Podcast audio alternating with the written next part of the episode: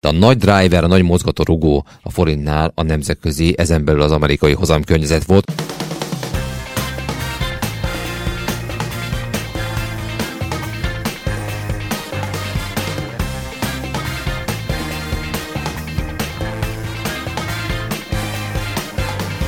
Nincs ember, aki ezt meg tudja mondani, hogy merre felé halad ez a piac.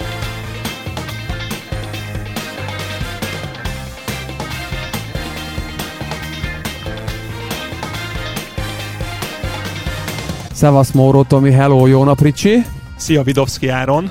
Forinttal kezdünk, mint mindig, ráadásul most azért is tudunk a forintról beszélni, meg azért is kell, mert a múlt héthez hasonlóan, amikor éppen egy nagy gyengülésben volt a forint, most az elmúlt napokban visszaerősödtünk, ugye körülbelül 388-ig gyengültünk föl a korábbi 370 alatti szintekről, és most az elmúlt pár napban egészen 375-376-ig, a beszélgetésünk pillanatában 376-on kereskedünk a forinttal, ott állunk, Mit gondoltok, visszamegyünk a 370 alá, ahol na, elindult ez a körülbelül másfél hetes gyengülés, vagy egy új szintet keres magának a mi kis devizánk, mi lesz? Hát nagyjából azt csinálta, amit gondoltunk róla, hogy meg fog nőni a volatilitás, de még rendszerű gyengülés nem alakul ki. Egy nagyon érdekes ám bár nem megdöbbentő dolgot szeretnék elmondani. A forint elmúlt egyhetes mozgása nagyon szorosan korrelált az amerikai hozamokkal, tehát amikor az amerikai hozamok elkezdtek emelkedni, a forint is gyengült. Tehát kereshetjük egyébként a belföldi okokat, de hát nem nagyon találjuk. Igazából egy ilyen nemzetközi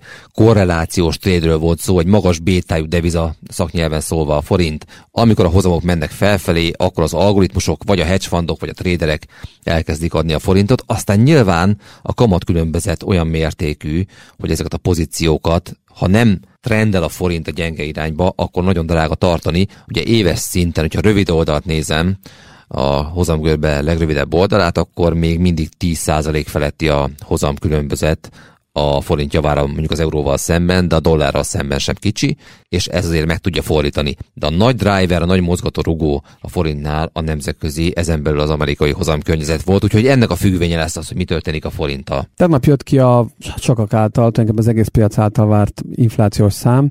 Mit láttunk és mik voltak a következmények? Elérte ugye a headline infláció év per éves szinten a 3%-ot, a maginfláció 4,8% év per éves szinten, és mind a kettő kisebb volt a várakozásoknál, ami gyakorlatilag, sőt, és erről Tomi tud igazán beszélni, a maginflációnak vannak olyan szerkezetei, amiből a lakhatást, ha kivesszük, akkor még kisebb, mint a várakozások. Igen, gyakorlatilag szoktak egy olyan mutatót számolni, ami a lakhatás becsült költsége című tételt kiveszi, mert az egy ilyen, az nem egy tényleges ár, amit bárki kifizet, hanem az egy becsült érték. Na, ha ezt kivesszük az inflációból, és megnézzük az elmúlt három hónap trendjét, és évesítjük, remélem nem nagyon bonyolult ez így, akkor az jól mutatja, hogy az elmúlt negyed évben milyen mögöttes inflációs trendek voltak. Na ez a mutató évesítve ez másfél százalék, ami egészen durva. Tehát gyakorlatilag az amerikai mögöttes maginfláció az elmúlt negyed évben éves másfél százalékot ért el, ami már azt jelenti, hogy uh, tulajdonképpen ez a probléma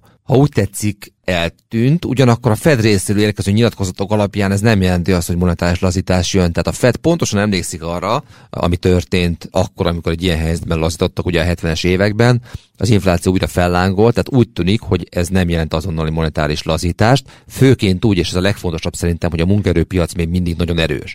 A munkaerőpiac egy, egy lagging indikátor, egy lassan reagáló indikátor, tehát valószínűleg a következő fél évben látunk majd rossz munkaerőpiaci számokat, de úgy tűnik, hogy a Fed nem akar reagálni erre gyorsan, és ezt is kommunikálják. Van még egy fontos jelenség, hogy 2019 eleje óta először az amerikai maginfláció kisebb, mint az alapkamat. Ugye ez még a Covid előtti érték, sokkal kisebb abszolút kamatszint mellett volt ez akkor jellemző.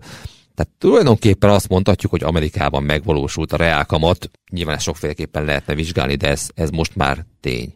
Akkor Ricsi, tulajdonképpen amit te úgy fogalmaztál néhány hónappal ezelőtt, hogy a Fed alulról ugatja az inflációt, ez a jelenség, ez véget már eltűnt? Ez a jelenség, ez véget ért, hihetetlennek tűnik. Gyakorlatilag ugye tavaly pont a június volt a sokkoló a maga 9,1%-os év per év normál headline inflációjával, ez csökkent le háromra. Tehát döbbenetes azért valahol megint az amerikai gazdaságnak a hatékonysága a világ más fejlett részeivel összehasonlítva, és azért azt mindenképpen el kell mondani, hogy a háromról viszont a kettőre csökkenteni, és tartósan visszavinni, meg bevinni kettő alá, na az a nagyon-nagyon durva feladat, mert itt azért a nagyon nagy csökkenés az elmúlt négy hónapban valósult meg, mert a tavalyi évben ez a négy hónap volt, ami nagyon vitte föl az inflációt, tehát most is például egy 0,2%-os hó per hószámot kaptunk a tavaly júniusi 1,2%-kal kért cserébe, ezért tudott 4-ről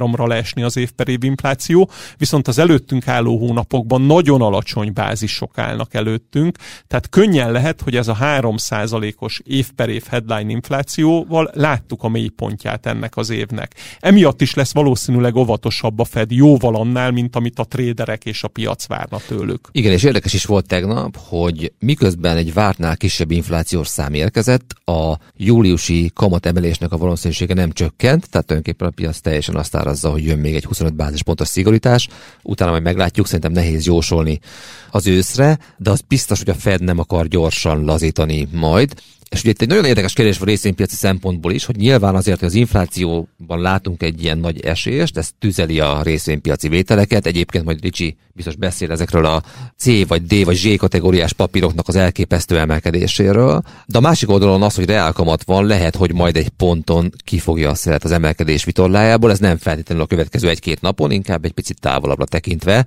Tehát van egy ilyen rövid távú reakció, szerintem meg van egy ilyen középtávú kérdés, illetve hát az, hogy az infláció ennyire lecsökkent, az azt is jelzi, hogy bizonyos szegmensekben azért a költés gyengül. Érkeztek erre számok. Például az online költés a júniusban gyakorlatilag évek óta először nominálisan is csökkent év per év alapon, ami nem a legerősebb gazdaság képét festi előre. Na most akkor nézzük meg, amit te is mondtál, Tomi, Ricsi, nézzük meg, hogy az amerikai részvények éppen melyik csoportja tudott emelkedni, mert ugye az elmúlt időszakban azt látjuk, hogy az amerikai részvényeknek különböző alegységei vannak, az egész indult a nagy big tech papírokkal, aztán Ezek jöttek a tier 2 aztán jöttek a retro részvények, most éppen mi emelkedett? Volt még a hétnek egy eseménye, ugye az Index Bizottság jelentkezett, és most pénteken lesz az átsúlyozás a Nasdaq 100 indexen belül, ahol például már a Microsoftnak 13%-os, az Apple-nek 12,5%-os súlya volt, az Nvidia-nak 7%-os súlya. Már a harmadik legnagyobb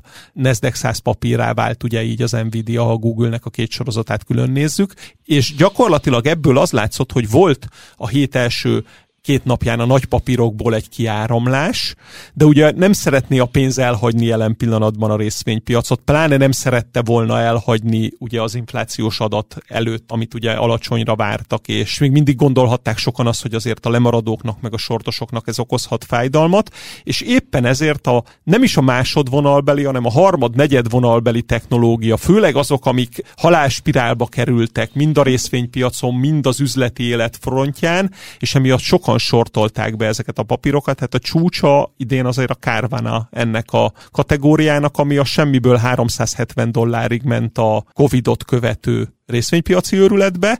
Innen három és fél dollárig esett le az árfolyama, és tegnap valahol 43 dolláron láttam az árat. Csak az elmúlt egy-két hétben ment föl 16-17-ről gyakorlatilag idáig 43 Igen, ez, ez a cég ugye egy, egy használt autókereskedőről van szó, aki te, új technológiai megoldásokkal és online árul használt autókat, egy óriási adóssághegyet görget, ennek megfelelően ugye a részvényesi érték az nagyon durván tud változni, pozitív és negatív irányba is, és hát tényleg ilyen sztori azért van egy csomó egyéb is az amerikai részvénypiacon. Az látszik, szerintem még egy fontos mozdulatot kiemelnék, hogy az egész Nasdaq 100 átsúlyozás még egy gondolkodás beindíthatott, legalábbis a részvények egy bizonyos részénél. Ezen a 6-7 nagy technológiai mamuton annyira fel tudtak hízni a befektetők, hogy ebből tudják finanszírozni az ilyen sztoripapírvételeket. Gondoljunk bele, hogy milyen gigantikus egy Apple, egy Microsoft, vagy éppen akár már egy Nvidia piaci kapitalizáció. Gyakorlatilag egy százétnyi Apple-ből meg lehet venni mondjuk száz darab amerikai small cap tokkal vonóval. Tehát, hogy egészen elképesztők az arányok. Magyarul ezek finanszírozó devizává is válhatnak. Ez nem azt jelenti, hogy esniük kell, legfeljebb nem fognak annyira emelkedni, de hogy azért ez egy óriási tűzerőt ad az amerikai részvénypiac. Mondjuk azt, hogy C vagy D kategóriáján. Igen, tehát ebbe gondoljunk bele, hogy az Apple akkorára nőtt, hogy a 202 darab legkisebb S&P 500 céggel egyenlő a 3000 milliárd dolláros piaci kapitalizációja. Tehát az index alsó 40%-a, és ez a nagy kapitalizációjú amerikai széles index, az S&P 500. Ugye most még sokszor ezeknél és ennél kisebb cégekről is, is beszélünk, Tehát ez a dolog látszik. A másik érdekes dolog, ami a piacon most már nem néhány napja zajlik, az ezzel együtt a szélesedése a rallinak, amit mindig is mondtunk a tavasz és a nyár eleje folyamán, hogy az nagyon jó, hogy van a piacnak egy erős vezető rétege, de például az első fél évben a Dow Jones az egy 3-3,5 százalékos emelkedésben volt. Egy Nasdaq kis kapitalizációjú 8%-ot ment az első fél évben, szemben a 39%-kal, amit a Nasdaq 100 ment.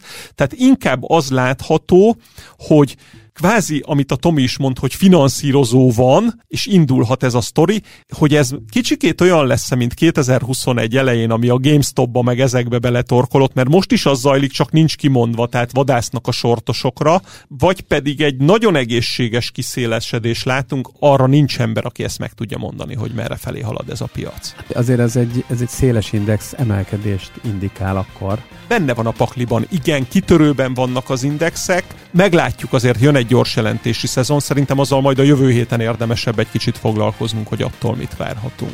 Tomi Ricsi, köszönöm szépen, akkor jövő péntek reggel itt folytatjuk.